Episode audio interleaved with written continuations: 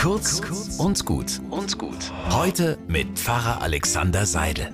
Manchmal ist auch irgendwann der Punkt erreicht, wo es mir zu blöd wird. Ich bin ja eigentlich ein geduldiger Mensch, aber manchmal gibt es Leute oder Situationen, da macht das ganze Diskutieren, die ganze Offenheit und Kompromissbereitschaft einfach keinen Sinn, weil nichts mehr vorwärts geht. Da hat man mit Leuten zu tun, die offenbar gar kein Interesse haben, den anderen zu verstehen oder sich zu einigen.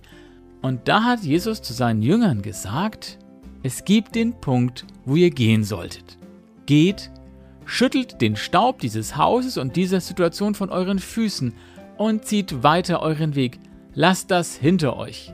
Und damit meint er, lasst es ruhen. Erklärt euch nicht selber zum Opfer und den anderen zum Bösen, sondern lasst es einfach sein. Nur Gott steht ein Urteil zu, wer hier etwas falsch gemacht hat.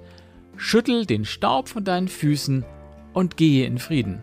Denn der ist wertvoller als das Recht haben oder das Gewinnen.